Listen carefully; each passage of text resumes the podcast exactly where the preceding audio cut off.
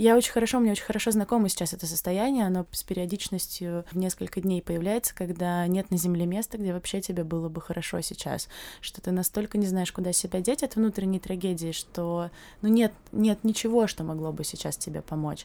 И надо, наверное, признать, что ничего нет. Пройдет еще день, и будет немного лучше, и будет точно полегче.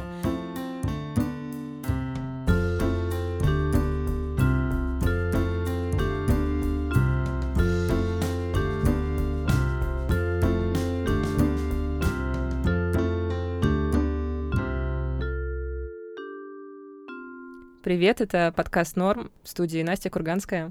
И Даша Черкудинова. И мы сегодня поговорим на одну из самых интимных и щепетильных тем. Мы обсудим, как мы расстаемся с любимыми людьми, почему это происходит, как мы это переживаем, как выбраться из этой депрессии и склеить свое разбитое сердечко, и начать жить дальше и искать новую любовь. Мы подумали, что будет довольно странно, если мы с Дашей, в общем-то, два человека, которые довольно давно уже ни с кем не расставались, в силу разных причин, будем рассуждать о том, как склеить свое разбитое сердце. Поэтому мы попросили трех людей, которые переживают расставание прямо сейчас, в моменте, рассказать о том, что они чувствуют, и рассказать свои истории. В общем-то, эти истории вы услышите, а нас вы в этом выпуске услышите не очень много. Гораздо меньше обычного. Ну, Гораздо ну, может меньше быть, обычного. Но вообще-то услышите немножко, да. Что, поехали? Поехали.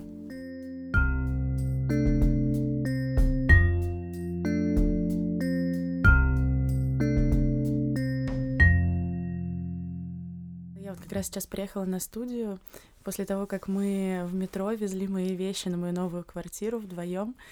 Лолита очень жизнерадостный человек. Мы не очень близко с ней знакомы, но я давно слежу за ней в социальных сетях, и когда-то мы работали вместе в одном медиахолдинге. Я знала, что у нее долгие отношения с ее бойфрендом, впоследствии женихом. Я знала, что дело идет к свадьбе. Лолита писала про это в Твиттер и уже выбирала платье, кольца, туфли. И однажды она написала такой твит, из которого было понятно, что она рассталась со своим бойфрендом. И меня это поразило. Я точно знаю про себя, что если бы дело шло к свадьбе у меня, я никогда бы не отложила ее и не отменила бы ее. Нам стало интересно, что случилось, и мы попросили Лолу рассказать об этом. И вот вы вдвоем едете с каким-то ящиком с постельным бельем, с вашими некогда общими полотенцами и смотрите друг на друга и просто в метро тащите ваше общее барахло на твое новое жилье. Ощущение, я могу сказать, э, так себе. У нас, да, у нас была назначена до сих пор свадьба на 3 августа. Я не могу никак позвонить в Барвихинский ЗАГС и сказать, что, знаете, в целом ничего не будет. А если, ну, как бы я могла бы сейчас написать рассказ, который растрогает каждого, это сообщение моему визажисту, который должен меня красить 3 августа, что в целом этот день будет у вас свободен. Мы были вместе два, два с половиной года, даже больше. А, но мы очень давно знакомы, это наш второй опыт отношений. Первый у нас был совсем э, в юности, в молодости, как раз когда я переживала свой первый брейкап, первый, первый вообще в жизни. У меня было таких два критичных в жизни брейкапа. Это первый был в школе еще, а я всегда была такой девочкой, которая высмеивает все эти серьезные расставания. И когда мне говорили, что у кого-то там депрессия, потому что я бросил парень, я такая, серьезно. А потом вот у меня случился брейкап с моим первым, моей первой любовью, настоящей, очень серьезной. И мне казалось, что я умерла. Сейчас я уже понимаю, что это была глубокая депрессия, в которую я попала. Я настолько поехала кукухой, что, например, выбросила практически все вещи из своей комнаты и сидела под столом просто целые сутки. Мне казалось, что будет хорошо, если в мою комнату заходишь, а там ощущение, что никто не живет. И вот мне хотелось, чтобы меня не существовало вообще, потому что если так больно, то как бы лучше вообще не быть по-настоящему. И ты да. вот из этой депрессии спаслась с помощью вот этого бойфренда? Э, ну да, да, как-то так э, спаслась. Пошла дальше, а потом через много лет мы встретились в метро случайно. И, ну, как-то вот и планировали пожениться в итоге, но как-то не, не срослось. А почему вы расстались? А что случилось-то, да? Вы просто встречались два с половиной года с перерывами или в последний раз? Нет, в последний раз. В последний раз, года, а потом расстались перед свадьбой. Ну, так получилось, там произошла немного неприятная ситуация, когда э, он не смог меня защитить в тот момент, когда мне это было очень важно. И это ну, такой сильный отпечаток на меня наложило, что я как-то не могу справиться с этой обидой, которая во мне сидит. А что значит не смог тебя защитить? Ну, у нас была как бы меня обидели, mm и обидели, причем всю мою семью, ну, то есть так, прям крепко. И он никак на это не, отре... не среагировал, и никак себя не проявил в этом, и мне было очень от этого больно. Ну, и мы это обсуждали, а потом, видно, то ли на фоне этой обиды, то ли...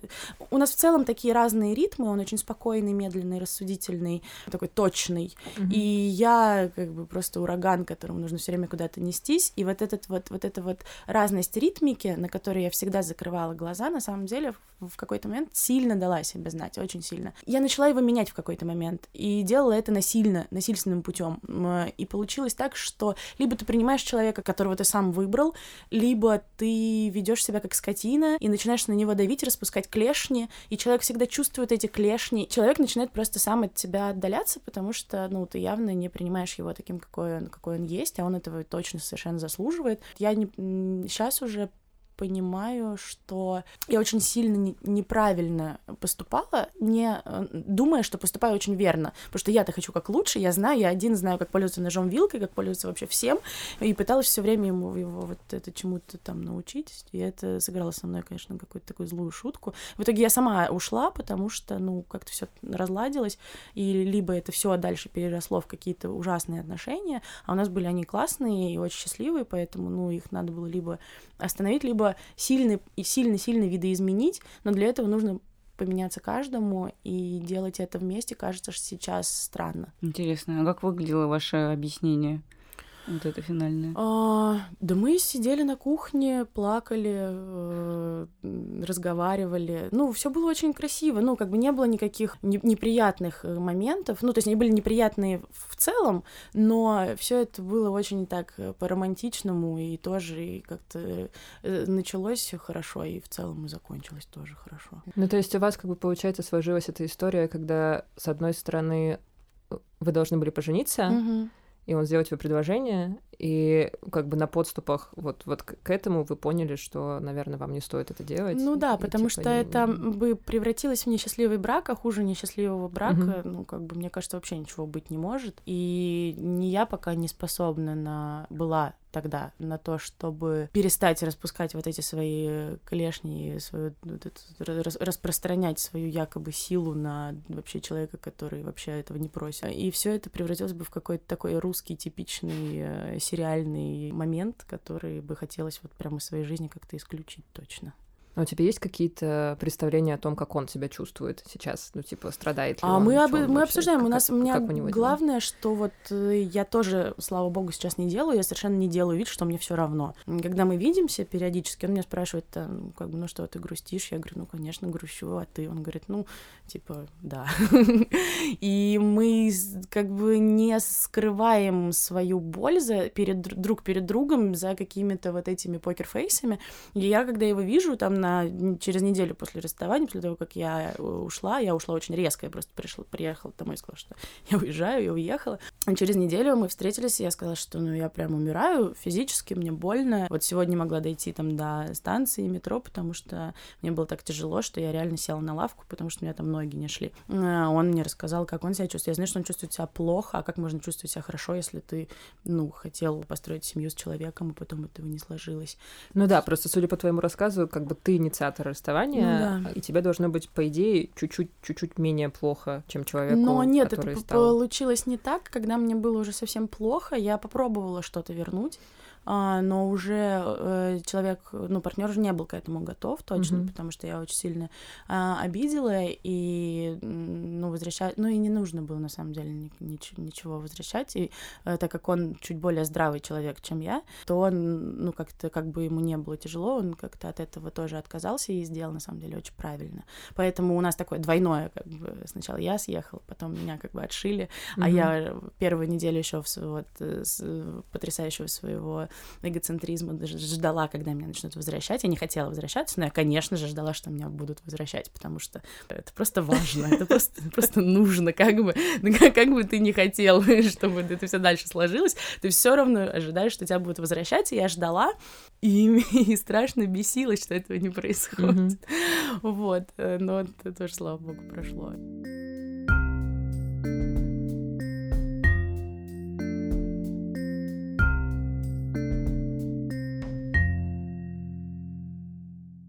Мы встречались четыре с половиной года, познакомились э, в гостях у нашего друга, он устраивал домашнюю вечеринку, и там он меня заметил, и того момента мы вот начали как-то встречаться, гулять, переписываться постоянно.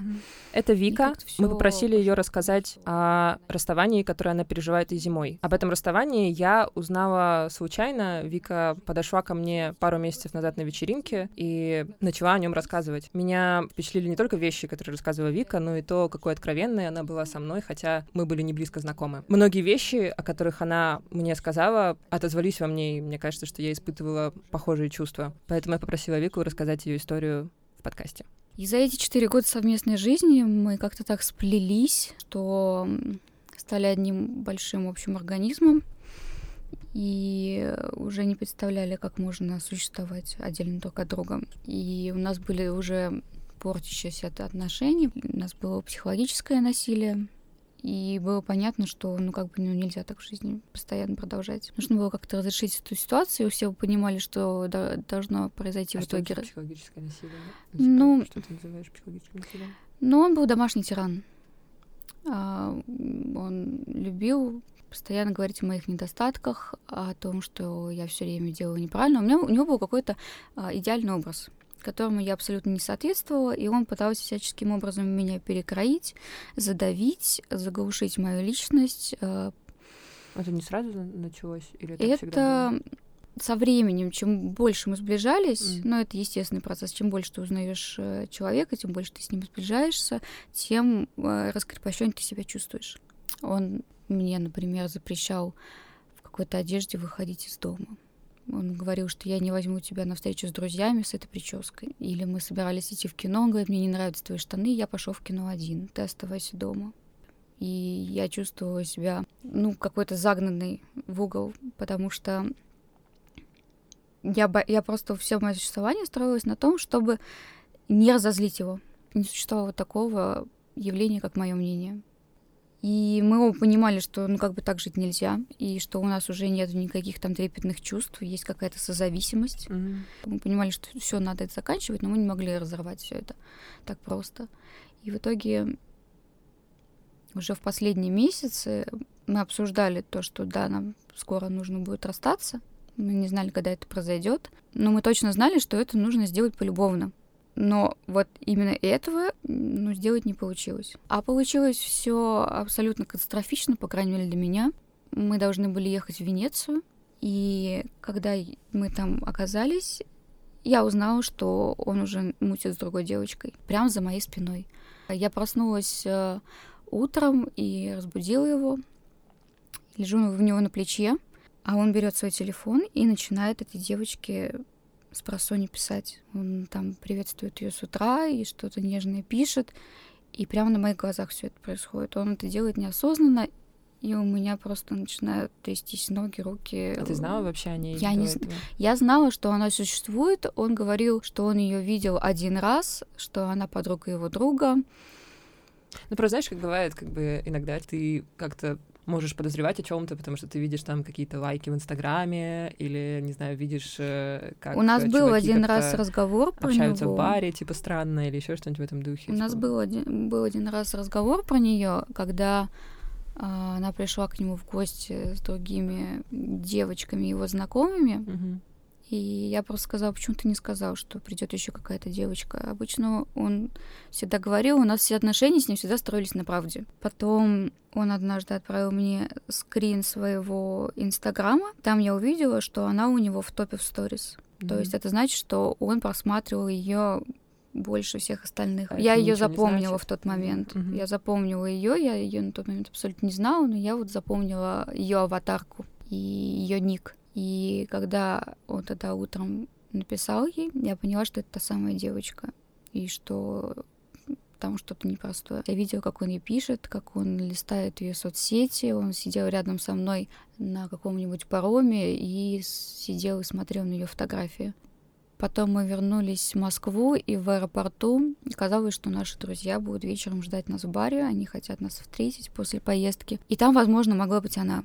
И он сказал, что ты туда не пойдешь. Я не хочу себя плохо чувствовать, я хочу провести хорошо время, поэтому ты а сиди как, дома. То есть это он просто типа тебя в как, как, как, как Он мне поставил ультиматум, да, mm. что, возможно, там будет она, я не знаю, она мне ничего не говорила, но чтобы не создавать ситуацию, ты просто сиди дома ты не должна там быть. После этого я просто убежала из аэропорта, я не, сказала, не стала ни с кем прощаться, я просто быстро забрала свой чемодан и унеслась. И через два дня вывезла свои вещи.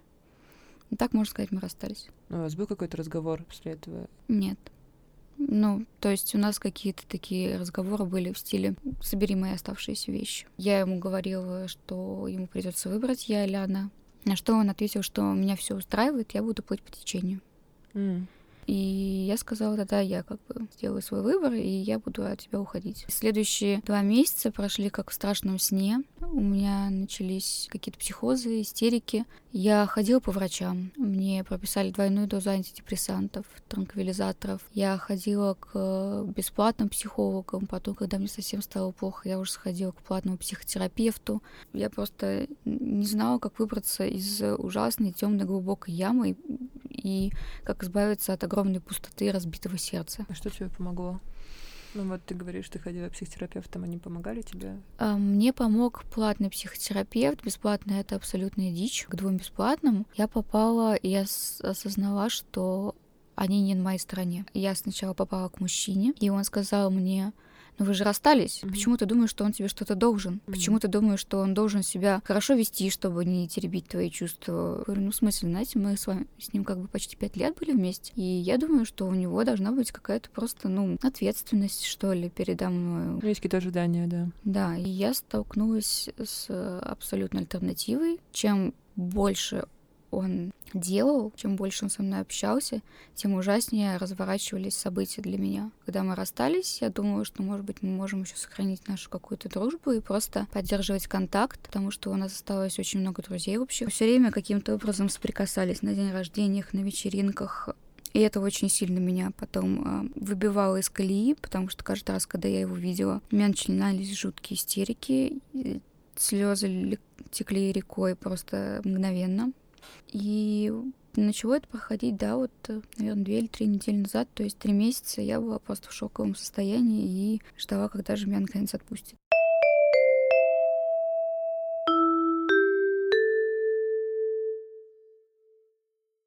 Мой последний год был очень сложным. Из-за того, что за этот год я пережил два расставания, и буквально совсем недавно я наконец-то почувствовал, что я пережил эти расставания. Юра мой давний друг. Мы часто обсуждаем с ним какие-то вещи, которые происходят в нашей личной жизни, и Юра кажется мне одним из самых рефлексирующих моих друзей. И я знала, что в последнее время в его жизни происходит ряд сложных событий, связанных с расставаниями. Поэтому, когда мы решили делать выпуск про расставание, я сразу подумала, что Юра, наверное, один из лучших кандидатов из всех людей, которых я знаю, чтобы поговорить об этом. Я попросила Юру рассказать о расставании с девушкой, с которой он встречался очень долго, и о втором расставании, которое недавно случилось в его жизни после короткого романа. И вот что он рассказал. Долгое время я был в отношениях с потрясающей, замечательной девушкой. Ее зовут Рита. Это были осознанные отношения. Это были отношения с человеком, которого я считал своим партнером и думал, что я проживу с ней, с ней всю жизнь. Но в какой-то момент мы стали отдаляться. Просто потому, что Рита стала работать э, за рубежом, и она все чаще и чаще уезжала за границу. Сперва она уезжала за границу э, на несколько месяцев в какие-то командировки, э, а в какой-то момент ее поставили перед фактом, что ты можешь продолжать жить в Москве, ну и тогда уходишь из со своей работы замечательной. Либо ты переезжаешь на полгода работать в Сан-Франциско. Мы сели обсудить этот вопрос. Было несколько вариантов. Один вариант, что м, Рита переезжает туда на полгода, а я переезжаю с ней. Я готов был бросить свою работу и поехать э, в Сан-Франциско, но Рита сказал, не, не очень хорошо, первый месяц тебе там будет очень весело, потом ты свалишься в депрессию. У меня как бы там не было работы. А второй вариант был, что она останется в Москве и найдет себе другую работу. И третий вариант, что она просто поедет туда, а через полгода мы решим, что дальше. Либо она вернется обратно в Москву, либо я перееду туда, как-то отложим это все. Естественно, вариант, когда тебе предлагают работу в Сан-Франциско, он ну, бывает нечасто. Поэтому я был горячо за то, чтобы она не думала про отношения, не думала про что, а, конечно же, и поехала самореализовываться. И мы договорились, что там через полгода как раз и решим, что дальше будет с нашими отношениями. Как только мы разъехались, мы сразу договорились, почти сразу договорились о свободных отношениях, потому что я почувствовал, что мне одиноко в Москве, а она почувствовала, что и плохо, и одиноко в Сан-Франциско, тем более это новый город, нужно завязывать знакомства, ну вот. Мы договорились о том, что будем там э, ходить в Тиндер, веселиться, вот это вот все. И я даже стал ходить, пользоваться Тиндером какое-то время. Это были очень, э, очень интересный опыт в плане знакомства, но я должен сказать, что в романтическом плане это все мне не нравилось, мне это все было как-то вообще не трогало ну, как бы, провел хороший вечер с человеком, немножко выпил, немножко погулял, поел какую-то еду, попрощался, такой, никогда больше этого человека я не увижу, не хочу иметь с ним ничего общего. И, если честно, а, все эти свидания с Тиндером на фо... в Тиндере, которые ни к чему не приводили, просто потому что мне не нравились никакие люди, и все это одиночество привело к тому, что, ну, я чувствовал себя дико плохо.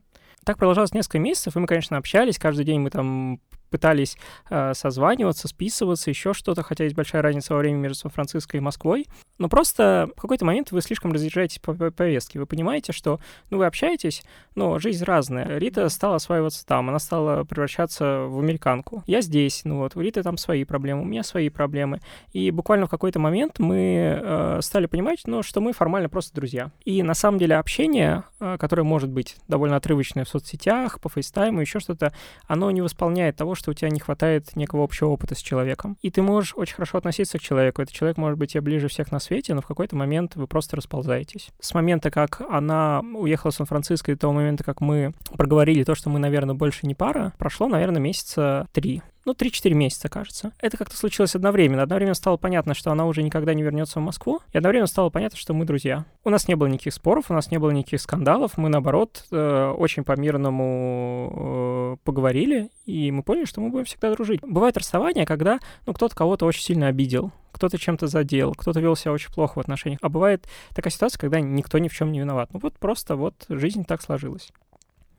Сейчас Рита живет в Сан-Франциско, у нее есть новые отношения с классным чуваком, и она счастлива. С одной стороны, это, это довольно забавно, когда ты думаешь, что лучший бойфренд на свете, потом вы расстаетесь с человеком, и он находит, и она нашла себе нового бойфренда, и он классный чувак. Как бы вроде бы должен чувствовать какую-то, ну, какую-то странную эмоцию по этому поводу. А с другой стороны, я абсолютно счастлив, что она довольна, что ей хорошо жить в Сан-Франциско. Мне кажется, что мы оба в какой-то момент так легко э, признались друг другу, что мы стали просто друзьями именно в силу того, что у нас начали завязываться какие-то знакомства, которые на фоне одиночества, они были ну, они просто были очень классными, и хотелось как-то инвестировать время в них. Собственно, я говорил, что я ходил на свидание в Тиндере, но обычно я испытывал дикое разочарование из-за этого. И когда ты делаешь это один раз, думаешь, ну, случилось, случайность. Когда ты делаешь второй, третий, четвертый, раз э, ты понимаешь, что что-то мне это все не нравится, и главное, это немножко размывает свою самооценку. Начинаешь чувствовать, что с тобой, действительно с тобой что-то не так, что как будто бы тебе никто не нравится, как будто бы ты сам никому особо не можешь понравиться. А может, могут ли у тебя появиться, в принципе, новые интересные отношения? Может ли тебя кто-то также заинтересовать? И, если честно, это привело меня прям в, в очень гнетущее настроение. Мне было очень тяжело от этого. А потом я поехал в Киев. Мне нужно было сделать американскую визу. У нас есть проблемы с Америкой, и американскую визу в России не получить. Самый простой вариант — поехать в Киев и получить ее там. И я, собственно, взял отпуск на одну неделю поехал в Киев, и там ее и получил. Кроме этого, я там э, провел время с несколькими знакомыми, и вот в один из вечеров моя знакомая отвела меня в модный барчик на Подоле, и тут начинается, собственно, вторая история, история второго расставания. Мы сидели с подругой и э, ее бойфрендом, пили коктейли, и внезапно в какой-то момент э, я понял, что мне не нравится коктейль в меню, я хотел бы попробовать выпить пенициллин свой любимый. Я стал говорить с официанткой, спросил ее, можно ли выпить пенициллин. Она сказала, что нет, мы такое не мешаем, и как-то у нас завязался разговор. И я сказал, ну давайте тогда пройдемся по всем вашим коктейлям, ну вот хочу попробовать все. Она принесла следующий коктейль, разговор продолжался еще сильнее, мы стали как-то немножко задираться и Давайте, флиртовать. Да, да, да, сперва это, это... Да, конечно, это переросло в какой-то флирт, э, очень забавный, очень легкий. Я пил коктейли, мне было очень хорошо. Киев потрясающий город. Я сменил обстановку после гнетущей Москвы. И тут красивая, приятная девушка. Под конец вечера я подошел к этой девушке, чтобы она дала мне свой Facebook или Instagram. Я взял у нее ее Instagram, пришел вечером в отель и написал ей, давай завтра позавтракаем. Она сказала, что пойдет завтракать в Касатку, это такое модное место. Э, я сказал, окей, я загляну тоже. Она сказала, ну нет, чувак, я завтракаю с другими. Прости, прости. И я понял такой вежливый отказ, хорошо, почему нет. Тогда я просто уснул, а на следующий день я решил пойти погулять на Днепр. В Киеве всю неделю обещали ливни и всю неделю стояла дикая жара, и никаких ливней не было. И ровно в тот момент, когда я пошел гулять на Днепр, э, там есть острова, на них растет лес, такой южный. И это, в общем, довольно дикая местность, хотя и в центре города. Фактически это аналог Воробьевых гор в Москве. И вот ровно в тот момент, когда я пошел гулять на Днепр, на Киев обрушился ураган. Я оказался в центре этого урагана и чуть не погиб. После этого урагана я в,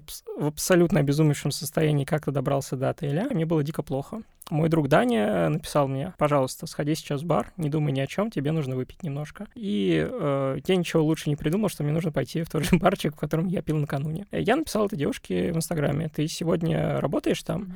И она сказала, да, работаю, вот, приходи. Я пришел, заказал два коктейля, а, мы еще немножко мило поболтали а, и снова как-то пофлиртовали. И в отеле я написал ей снова сообщение, сказал, что спасибо тебе за вот прекрасный вечер. Я снова почувствовал, как будто мне снова 21 год или 20 лет, как будто бы я намного младше, чем я есть сейчас. И это была какая-то замечательная свежая жизнь. Спасибо тебе огромное за это. Я уезжаю в Москву, но если хочешь, можем дружить. И самое удивительное заключается в том, что... Или лег спать. Самое удивительное заключается в том, что она мне написала, ответила, пойдем завтра на завтрак я на самом деле от этого ничего не ждал, потому что я был очень разочарован собой, и мне казалось, что я сейчас в абсолютно не лучшем состоянии.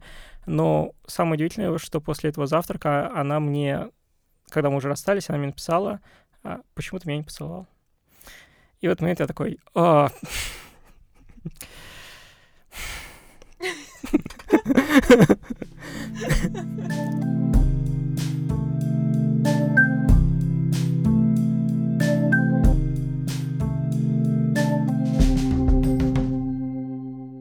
твои родители сказали? Расстроились? Слушай, ну, когда я пришла к терапевту, после расставания, когда мне было супер больно. Лолита рассказывает, как рассталась с женихом два месяца назад. Он э, попросил разложить, это, кстати, было очень круто, когда он задал вопрос, из чего состоит э, эта боль. И я попыталась найти состав, и одним из ингредиентов был страх неудобства перед обществом и перед родителями за то, что ты не вышла замуж. Mm-hmm. Ну, то есть, что тебя позвали, а ты разрушила, и, может быть, это просто ты как бы все портишь. И мне было очень стыдно перед всеми, перед родителями у меня до сих пор, я, ну, и мы тоже это обсуждаем, слава богу, с мамой открыто. Я говорю, что я чувствую себя, ну, как провинившийся, что ли, mm-hmm. за это. Ну, родителям было важно это мероприятие, и, казалось бы, все уже там подруги, друзья, родители, все знают, а это же самое важное, что как бы думают друзья, родители о тебе, вот. И все как бы уже были в курсе, а тут вдруг вот, и, и что ты чувствуешь себя такой, ну, как непутевый, Да, теперь всем объяснять вот это все. Да. И все да. будут спрашивать, ну а как Лолочки-то с мужем? А такой, э, да, да, ну, ну не знаю, как с этим пока что бороться, но вот, э, но это точно один из э, составляющих этой боли, которая у меня есть, и такая вот социальная, социаль... Ну, чувство социального долга, который, на который ты оказался не способен, не пригоден даже. У тебя уже какой-нибудь новый партнер появился? Мой бойфренд, экс-бойфренд сегодня задал мне тот же самый вопрос. Нет. Но ты вообще чувствуешь себя на каком этапе готовности к этому? Ну, вообще, как бы... И у меня сейчас хочешь ли кого-то искать? Очень важный вот этот вот этап, когда очень страшно э, снова что-то пробовать, потому что знаете, это с каждым, э, с каждым новым расставанием э, я вот сама заметила, что люди становятся чуть-чуть как будто бы толстокожие. Mm-hmm. Становятся чуть более язвительными, чуть более саркастичными. Происходит это, как мне кажется, потому что ты хочешь своему другому партнеру, ну или не партнеру, а вообще э, в целом после какого-то расставания, когда ты был уязвлен, показать, что я знаю, что ты все равно, хоть ты такой Дусика сейчас, я знаю, что ты меня все равно потом обидишь, да я сам тебя обижу, обижу, как бы ублюдок, мать твою. А в итоге ты просто становишься по факту к совершенно другим людям, уже язвительным и саркастичным, а больше и обижаешь их в какой-то степени. И вот мне сейчас, а, я сейчас не буду пока что ничего нового заводить, потому что ну, постараюсь этого избежать, по крайней мере, потому что для, я сейчас на вот этой тонкой грани, когда мне хочется не нацепить на себя вот еще одну оболочку защиты какой-то и не стать вот этой девчонкой, которая тебя как бы подтролливает, только потому что на самом деле боится, что ты ее там сам как-то обидишь. Наоборот, я сейчас как-то хочу как можно больше внимания уделить тому, чтобы избавиться от каких-то вот этих вот своих подавляющих других людей э, моментов и стать как можно менее саркастичной, вообще избавиться как-то от этого качества, которое я всегда в себе максимально ценила mm-hmm. и берегла и лелеяла. То есть, что если у меня будет какой-то партнер дальше, чтобы все это происходило без моих вот этих вот напылений.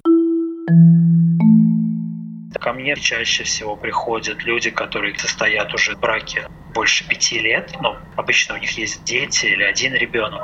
Иногда бывает так, что отношения в паре заходят в тупик, но расставаться не хочется либо обоим партнерам, либо одному из партнеров. И выходом из такой ситуации может быть семейная терапия. Мы решили спросить у психотерапевта Виктора Богомолова о его опыте, о том, какие советы он дает своим клиентам и как это может помочь. Но чаще это люди, которые да, состоят в официальном браке, почти всегда гетеросексуальные пары. Бывает, естественно, что приходят люди, которые познакомились меньше года назад, но это скорее такие исключения из правил. Да. Но им тоже можно помочь? Помочь можно всем, если, а, если, если люди хотят, да, чтобы им помогли, если специалист будет стараться. Но я, честно говоря, все-таки не очень люблю а, работать с, с такими свежими парами, потому что я там во многом опираюсь на теорию привязанности в своей работе. Знаем, что такая вот глубокая привязанность, она формируется после года отношений. Это не значит, что то, что у вас до года, это как-то несерьезно, но просто как-то механизмы начинают разворачиваться. И скорее это ну, про то, что легче мне работать. Но, безусловно, какие-то общие рекомендации, советы и какое-то изменение коммуникации, взаимодействия его можно сделать, когда люди не так давно познакомились.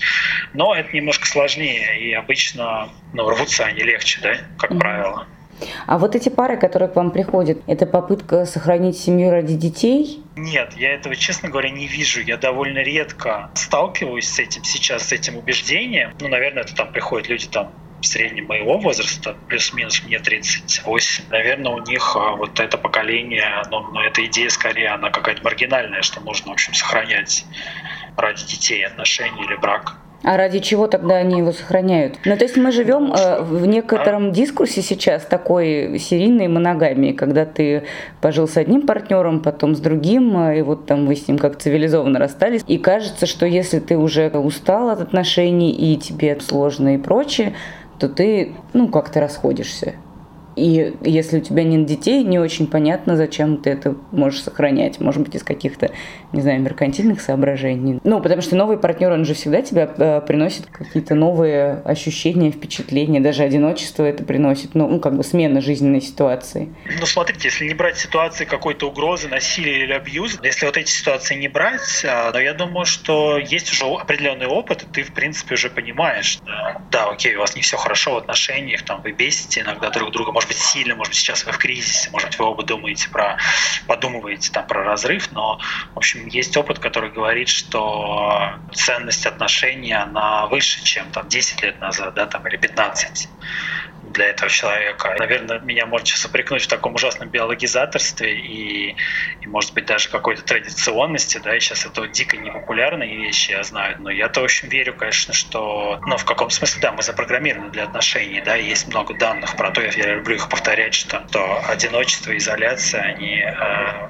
оказывают худшее воздействие там, на здоровье и приводят к большей смертности, чем к проживанию в загрязненных районах э, или курение, или какие-то такие да, вещи. Мы запрограммированы на то, чтобы быть в отношениях, да, и там, но другое дело, что на самом деле, да, не все сводится к романтическим отношениям, это важно понимать, что у людей могут быть э, очень близкие дружеские отношения, какие-то общественные связи суперсильные, но просто чаще всего эту роль вот, близости эмоциональной э, дает э, наш э, там романтический партнер. Что вы могли бы посоветовать э, человеку, который прямо сейчас переживает рас расставание? Ну, во-первых, наверное, разрешить себе ну, страдать. Это важная да, история, потому что это правда очень больно, и мы запрограммированы на то, что когда привязанность рвется, что мы испытываем боль, да, это не значит, что с вами что-то не так. Это как раз показатель того, что вы человек, что вы э, хороший человек, способный к установлению глубоких, значимых связей эмоциональных. Часто люди думают, ну, они начинают с этим как-то, ну, бороться, да, и что со мной что-то не так. Но это mm-hmm. такая банальность, но мне тоже надо ее было проговорить, потому что,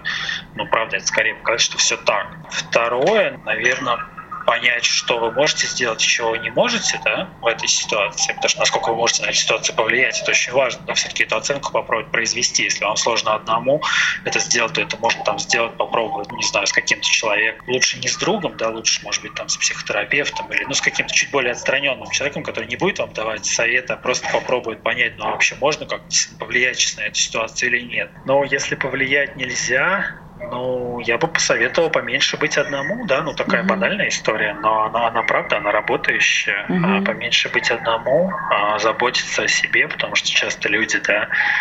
А, но тут, тут важно такую вещь понимать, я сейчас скажу, она не знаю, насколько она очевидная, наверное, она для большинства людей совсем не очевидная. Дело в том, что вот я все упираю на биологию, да, почему? Дело в том, что если мы эту э, концепцию верим в нее, я верю в нее, то, то мы знаем, что на самом деле люди созданы для того, чтобы регулировать друг друга, да, то есть вот эта идея о том, что мы независимые индивиды, да, которые могут регулировать себя сами, она такая довольно искусственная. И есть много свидетельств в пользу того, что э, на самом деле мы созданы для того, чтобы регулироваться немножко через другого человека. Конечно, если мы совсем сами не можем, это тоже неправильно, да, это симптом, это зависимость, да, такая эмоциональная. Но в целом это нормально, и поэтому очень важно, когда мы расстаемся, э, вот эту регуляцию, да, и часто она летит у людей, люди там перестают спать, да, там они перестают ходить в спортзал, начинают есть плохую еду, ну, что-то вот такое делать, да, и поэтому очень важно а, фокусироваться прямо на, на этих способах, да, регуляции, заботы о себе. Не только фокусироваться, но прям, не знаю, там, выделять на это время, там, может быть, просить о помощи, там, не знаю, друзей, да, там, чтобы они там с вами могли сходить в спортзал, там, или как-то помогать вам.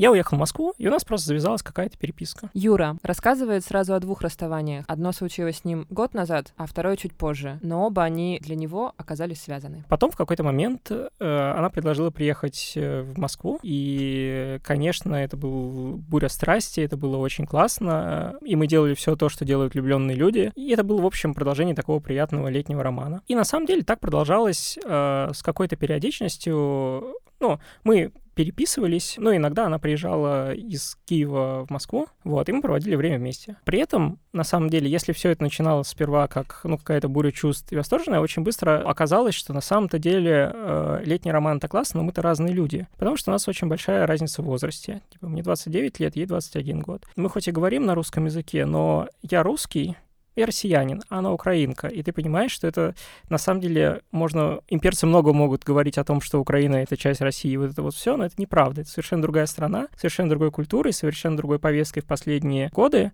Очень большая разница. И так далее, и так далее. Ну, и начиная с того, что я все-таки только что был в отношениях с очень осознанным человеком, которого заботила своя карьера, который понимала, что она делает. И тут я внезапно встречаю девушку, которой 27 год, которой нравится работать официанткой, и она на самом деле не знает, чего хочет делать. И это, конечно, вызывало у меня дикую фрустрацию. И это сильно влияло все на наши отношения. В какой-то момент у нее начались трудности на работе, и это тоже сказалось на нашем общении, потому что она стала, ну, действительно стала пропадать. Причем без каких-то объяснений. И постфактум она уже объясняла, что вот мне сейчас психологически сложно по тем или иным причинам, и я просто не могу уделить себе время. Так продолжалось какое-то время, пока это не закончилось разрывом, причем закончилось это разрывом в Париже.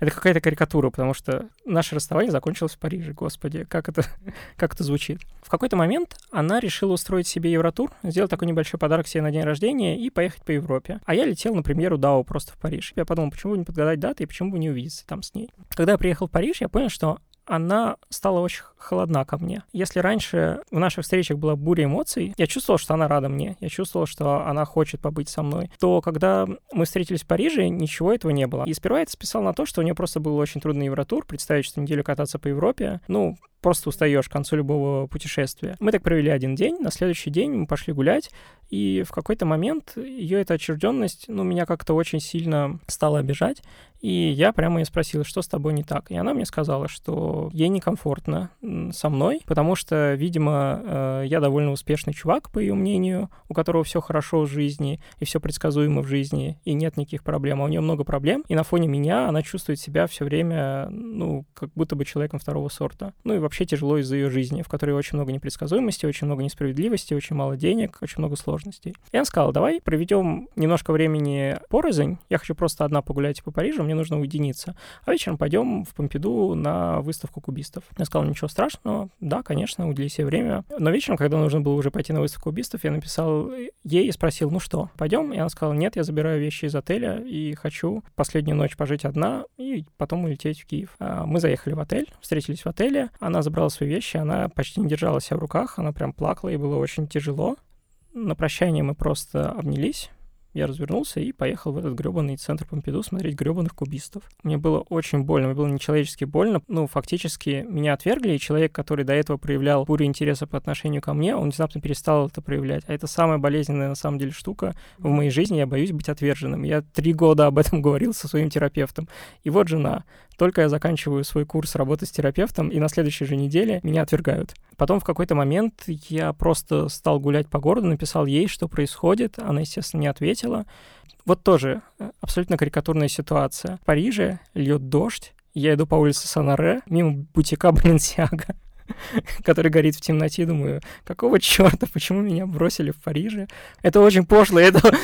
да, ты никогда не думаешь, что можешь оказаться прям героем такой абсолютно пошлой ситуации. Я писал ей потом, долетела ли она до Киева, она мне не отвечала. Я продолжал писать, что произошло, почему так. Она не отвечала мне неделю. Она стала меня игнорить, да, это каждый раз, когда ты видишь, э, что твое сообщение прочтено, но никто не отвечает. Через несколько недель она все-таки возобновила общение и извинилась, сказала, что ей очень стыдно стыдно, что ей было очень стыдно за то, что она сделала.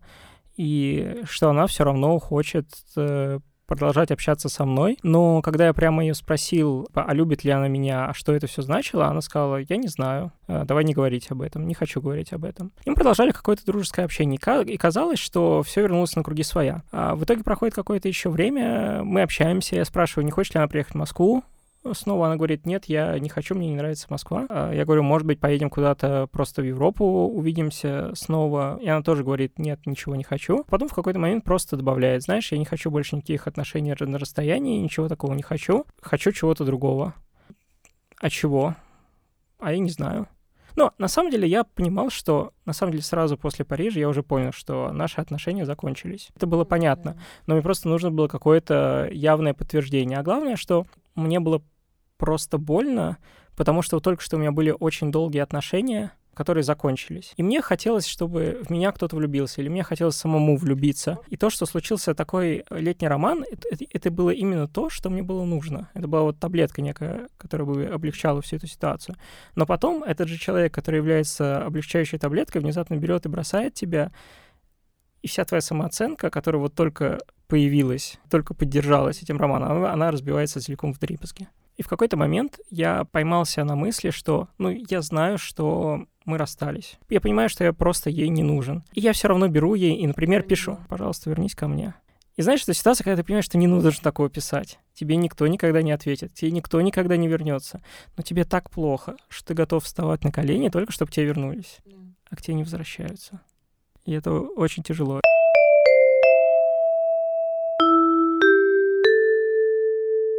Он у меня везде заблокирован.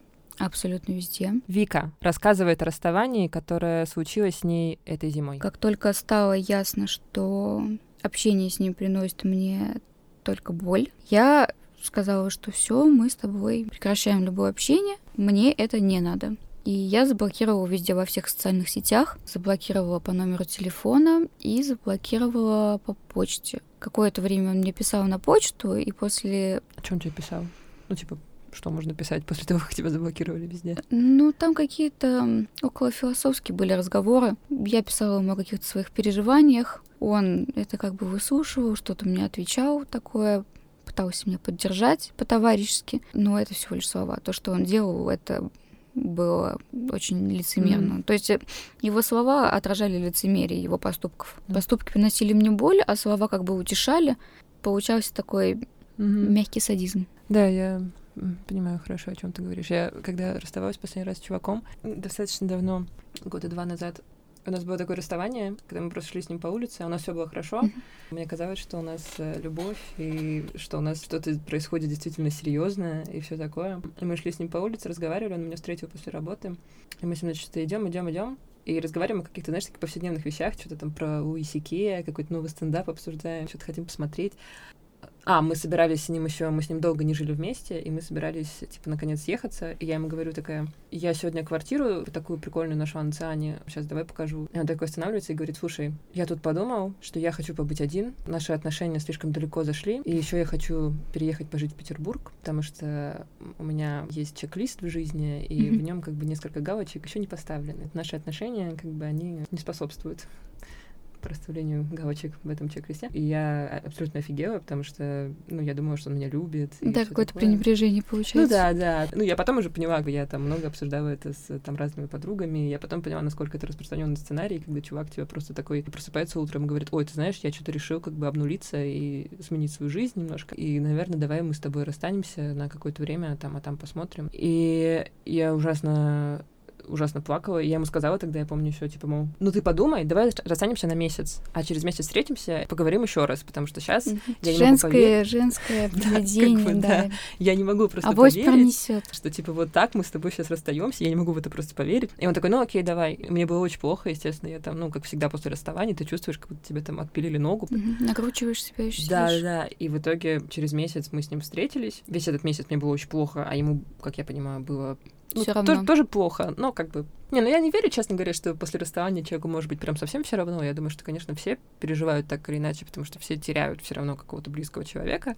Но понятно, что человек, который выступает, ну, инициатором расставания, он меньше переживает, потому что он уже в голове с тобой расстался. В общем, через месяц мы с ним встретились. Я толкнула какую-то ему просто невероятную телегу про то, что мне кажется, что я вот встретила такого близкого человека, там, первый раз в жизни. Ну, как там обычно это тоже бывает всегда, там, что я что-то толкнула, потому что я его люблю. Он такой выслушал это все и говорит, блин, да, Настя, ты супер котик вообще, я тоже тебя, конечно, люблю, но как бы нет. Мол, ну, сори, ну, мне нормально весь этот месяц было. И мы расстались, и я помню, что я просто полгода или... Ну, то я долго прям это переживала, и мы какое-то время тоже... У нас была одна компания общая, и мы постоянно встречались в этой компании пару раз в месяц, стабильно, и одно время мне казалось, что это норм, ну, как бы вы пытаетесь расстаться друзьями, mm-hmm. и вы пытаетесь как бы оба сделать вид, что все хорошо, и вам, ну, наверное, хочется, чтобы все было хорошо. Но каждый раз, каждая встреча с ним меня дико откатывала назад во всем моем продвижении вперед. Плюс еще я все время придумывала еще какие-то вещи, которых на самом деле не было. Условно, там он со мной там постоял, поговорил пять минут, там, не знаю, пофлиртовал, и я после этого сижу и там целую ночь жду, что он мне напишет. Призрачная надежда. Да, да, да, типа, ну, еще какие-то надежды подавались. Или, типа, самая отстойная вещь — это вот этот вот, типа, break-up секс. Вдруг там спустя два месяца как-то так получается, что вы после какой-то вечеринки трахаетесь, потому что ему стало одиноко, а ты только того и ждала, на самом деле. И так прошло несколько месяцев, в итоге у меня случился какой-то сильный прогресс, только когда я вообще полностью его отру... То есть я заблокировала его везде, я перестала там читать его твиттер, смотреть его сторис, mm-hmm. я перестала ходить вообще на все вечеринки, куда назвали вместе. И у меня прям сразу пошел качественный прогресс. Ну, то есть я прям через пару там месяцев поняла, что все, мне уже сильно прям лучше, и я реально могу идти дальше. Вот поэтому задала этот вопрос. Наверное, есть люди с другим опытом, но мне кажется, что это всегда такой важный действительно шаг, чтобы пойти дальше, нужно прям полностью вообще да, из, из, из глаз того и сердца вон. Да. Это такая простая истина, но действительно она работает работает. Конечно, очень сильно помогло, помогла терапия, помогли таблетки. Они убирали истерики, отчаяние и как-то, я не знаю, какой-то какой-то небольшой позитив носили, то есть mm-hmm. поскольку антидепрессанты действуют на серотонин, задерживают его, то какие-то базовые радости в жизни, вроде мороженого или веселой музыки, они поднимали настроение и помогали выйти из этой бесконечной депрессии. Мне вот помогла музыка. Очень uh-huh. часто я себя вытаскивала из э, такого пограничного состояния. Вот именно за счет какой-то позитивной музыки. Это очень важный фактор, мне кажется. Так вышло, что многие считают меня специалистом по расставаниям, в том числе в музыке.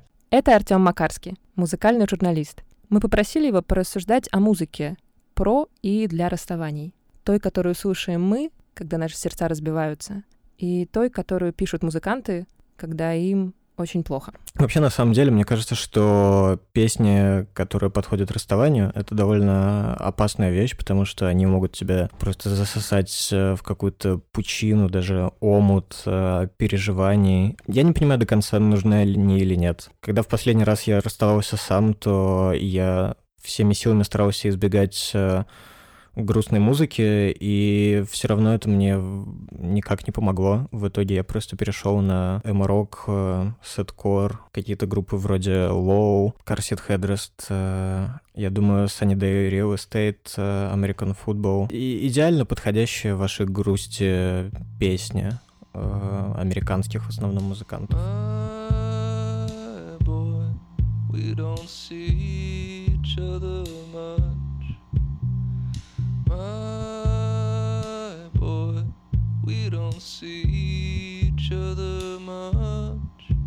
Я часто вспоминаю по поводу и без э, эпизод из э, сериала «Реальные пацаны», где одна из главных героинь, э, она расстается с молодым человеком и начинает слушать песню блюза Земфира, но потом она такая, блин, ну это вообще абсолютно мне не, не подходит.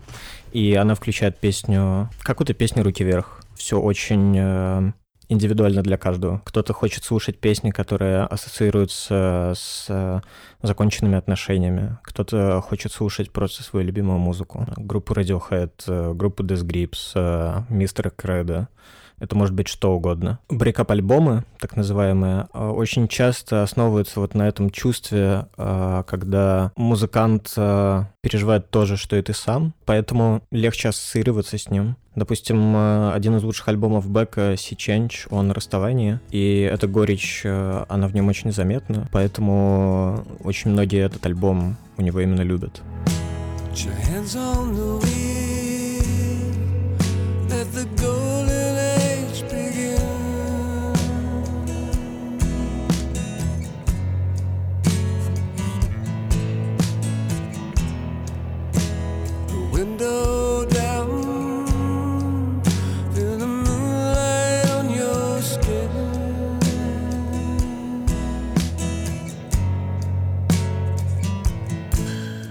Ну, вообще, мне кажется, что потеря, та или иная, она всегда аккумулирует э, окей, не всегда, но очень часто аккумулирует э, великое творчество. Допустим, э, у исполнителя Фила Элверма, записывающегося под именем Маунтыри, есть э, два альбома, которые посвящены тому, как он переживал смерть своей жены.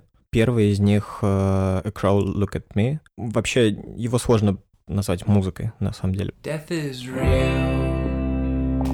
Someone's there and then they're not, and it's not for singing about. It's not for making into art. Там нет рифма в текстах, иногда нет ритма, который стихам свойственен. Там э, временами он не может играть на гитаре, потому что это песня о потере, об окончательном расставании, которое нельзя никаким образом изменить.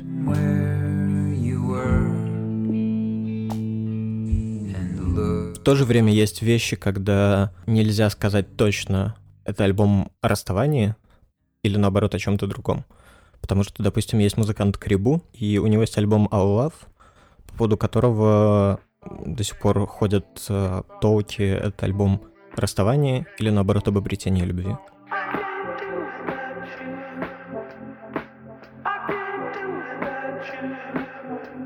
С другой стороны, разве это не Практически то же самое.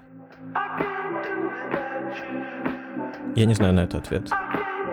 Мне кажется, что проблема в наше время с альбомами расставания в том, что очень часто они вот это желание возвращения былого в слушателя довольно нарочито стараются пробудить. Мне кажется, что это даже немного вредная штука. Недавно вышел альбом э, Тайлера который Tyler, The Creator. И мне кажется, что его breakup-альбом Igor хорошо развивает тему breakup а. Он о том, как э, нужно принять произошедшее и пойти дальше.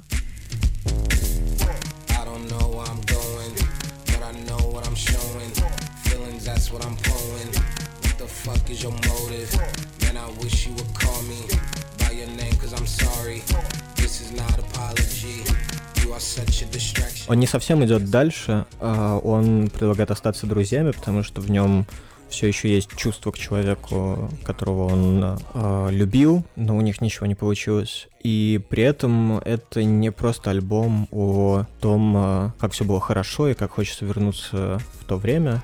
Это альбом о компромиссе, альбом о принятии, альбом о том, э, как важно пойти дальше и двигаться дальше. Я надеюсь, что будет гораздо больше таких альбомов э, сейчас, потому что как-то слишком много альбомов записано о том, как э, тебя ломает расставание с человеком. При этом не обязательно музыканты которые связаны с расставаниями, должны расставание петь. Э, есть известный довольно факт, что у очень многих людей с расставаниями ассоциируется британский музыкант Фил Коллинз.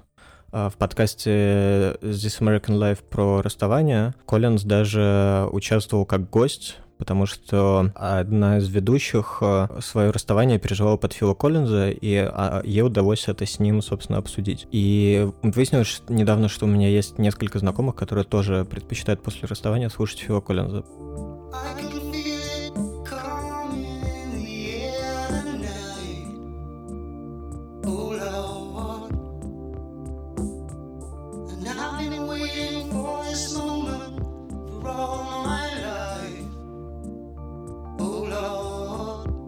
При этом Фил Коллинз э, редко пел о расставаниях напрямую. Он пел о любви между мужчиной и женщиной, чаще всего удачной, э, чаще всего это было довольно метафорично. Возможно, людей привлекает его голос. Не знаю, есть в нем что-то ранимое, хрупкое, мне кажется, что при расставании главное это действовать. Допустим, я после расставания не только в последний раз слушал очень много грустной музыки и жалел себя, но и записал альбом сам. И мне кажется, что если вы тоже выплеснете всю жалость в творчество, то это вам поможет в какой-то степени.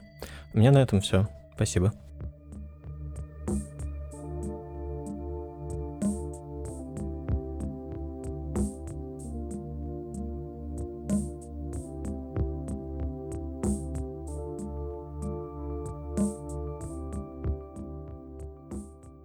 Вот есть история расставания с Ритой, которая очень хорошая, добрая история расставания. Юра. Мы расстались, мы расстались с друзьями, и мы все равно доверяем друг другу, считаем себя близкими людьми. И вот есть история другая, что как бы какой-то какая-то страсть, летняя страсть, и люди вместо того, чтобы поговорить и четко осознать, обсудить свои чувства и чего они хотят, они этого не делают, и все из-за этого летит тартарары. Кажется так. История один про осознанность, история два про какую-то неосознанность но на самом деле это булшит. И нужно вернуться к истории с Ритой. Осенью, когда мы должны были, когда Рита должна была приехать в Россию, вернуться в Россию, и мы думали, что в этот момент мы как раз и объявим о том, что мы расстались официально, чтобы не было никаких кривотолков, если что. Я решил написать некий пост в Фейсбуке для друзей, для того, чтобы об этом рассказать, для того, чтобы снять все дальнейшие расспросы, если они появятся. Вот тут случилась самая страшная вещь. Только в этот момент я по-настоящему осознал, что да, с Ритой мы друзья, да, мы близкие люди, но да, наш замечательный проект кончился. И это очень страшный момент, потому что даже самое доброе расставание — это все равно смерть.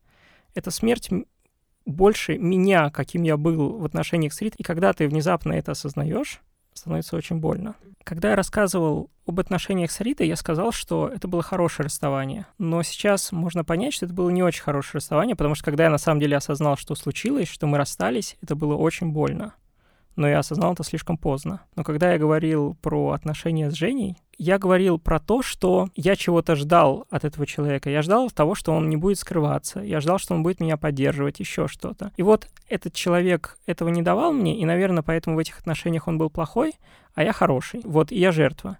Но это неправда. Никакая я не жертва, и никакой я не хороший, а она никакая не плохая.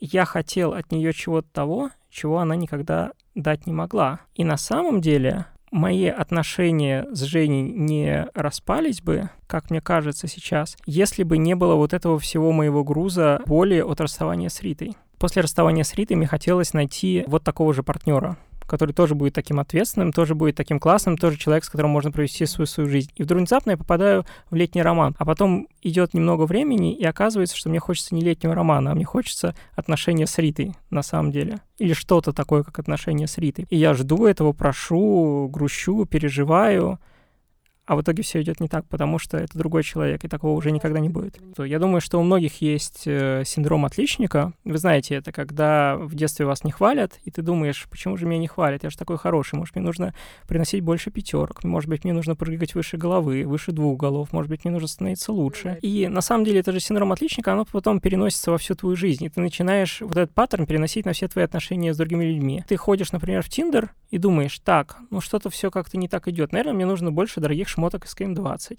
Наверное, мне нужно выглядеть лучше. Наверное, мне нужно делать то. Наверное, мне нужно делать все. Наверное, мне нужно иметь более классную работу. А потом, на самом деле, оказывается, что то, что ты ценишь, и то, что тебе кажется достижением успеха, для твоего партнера или другого человека вообще не является достижением успеха, а может быть даже является тем, что его раздражает в тебе. И это именно тот случай с Женей, потому что для меня очень важно какой-то показатель успеха для какой-то самооценки, а для нее это стало именно тем раздражителем, который отталкивал ее от меня. Неважно, как бы, сколько у тебя денег, что на тебе одето, еще что.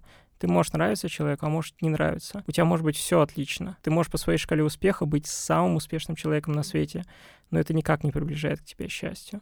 И вот осознать это, это на самом деле очень удивительно. Очень удивительно. Мои друзья, они мне за то время, пока я был в этом состоянии хардбрейка, они мне говорили, Юра, ну, время лечит. Или Юра, никого не надо искать, все само найдется. А я не верил, я говорил, нет, нет, нет, так не бывает, так не бывает. А потом меня взяло и отпустило. Ну, потому что время лечит, потому что время проходит и действительно становится лучше. Еще, кстати, была очень странная сцена. Вика. У меня скоро день рождения, и мой бывший написал мне с левой почты, потому что он везде заблокирован. Сказал, давай мы с тобой встретимся, я передам тебе подарок на день рождения. Я, естественно, ему отказала. И в итоге мы встретились с ним буквально вчера на дне рождения нашего общего друга. И оказалось, что он хочет подарить мне книгу, она была у него с собой. Он отводит меня в сторону и достает ее. И тут у меня шок. На книге написано что-то вроде, я не помню точно название, все, что вы хотели знать о криминальном мире России, или все тайны российских воров в законе, тут mm. такое, то есть про тюремную какую-то историю. И я ему говорю, почему ты решил мне именно это подарить? И он отвечает, вообще сначала хотел купить эту книгу для себя, потому что, ну, как бы это интересно мне. А потом вспомнил, что тебе это тоже очень нравится. Я вспомнил, как мы с тобой вместе перед сном смотрели э, различные интервью с э, зэками в тюрьмах матросской тишине mm-hmm. и черном дельфине и криминальные хроники советских времен. И я подумала, что тебе это будет очень интересно, тем более ты очень любишь там погружаться во всякие знания. И я им говорю, ты знаешь, я ненавижу эту тему, я не возьму у тебя эту книгу, я смотрела всегда все, все эти видео с тобой, потому что, потому что у меня не было выбора. Потому что я знала, что если я предложу тебе посмотреть что-то другое, будет истерика. В наших отношениях я задавила все свои интересы. И когда он принес эту книгу, для меня это было просто, ну, ну это, знаешь, как вишенка на торте. Uh-huh. Он принес книгу, которая нравится ему, он даже не знал, что я ненавижу все это. Человек абсолютно не знал меня. И это как-то прям вообще меня очень сильно подзадорило, наверное, uh-huh. внутри, что типа все это было хорошо. Все, что произошло, это было Всё так правильно, правильно да. это было очень вовремя. Вот эта вот книга, она вот как-то прям как конец истории, как закрылась для меня uh-huh. весь этот сценарий наших отношений.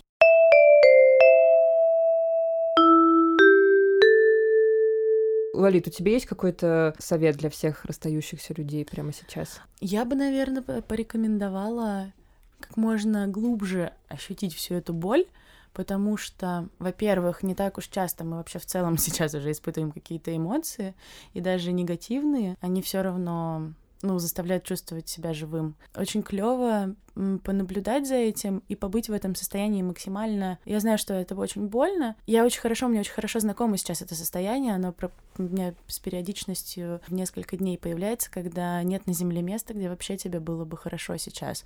Что ты настолько не знаешь, куда себя деть от внутренней трагедии, что ну нет, нет ничего, что могло бы сейчас тебе помочь. И надо, наверное, признать, что ничего нет. Пройдет еще день, и будет немного лучше, и будет точно полегче. И все, что я бы могла порекомендовать, это ни в коем случае не обвинять своего партнера. Во-первых, потому что это был твой, твой партнер, и ты сам его выбрал, а во-вторых, потому что это просто незачем делать, и доказывать что-то, и объясняться с кем-то, если вы уже приняли решение о расставании, тоже, наверное, не самое, как бы, ну, в обвинительном таком вот контексте, наверное, не самая лучшая идея. Вот, а так, ну, просто попробуйте прочувствовать эту боль, это расставание как можно больше, потому что на самом деле это очень важный момент, э, который точно заставляет тебя чувствовать у себя человеком.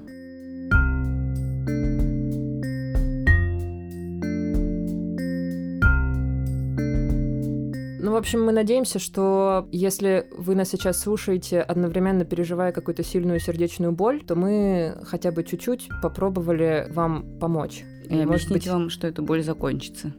Она обязательно закончится, это правда так. Каким бы страшным и катастрофическим ни было расставание, все они переживаются. И самое парадоксальное в том, что действительно даже после самой ужасной боли мы через какое-то время опять входим в новые отношения. Спасибо, что нас послушали. До встречи в следующем выпуске. Это была Настя Курганская и Даша Черкудинова. Пока. Пока.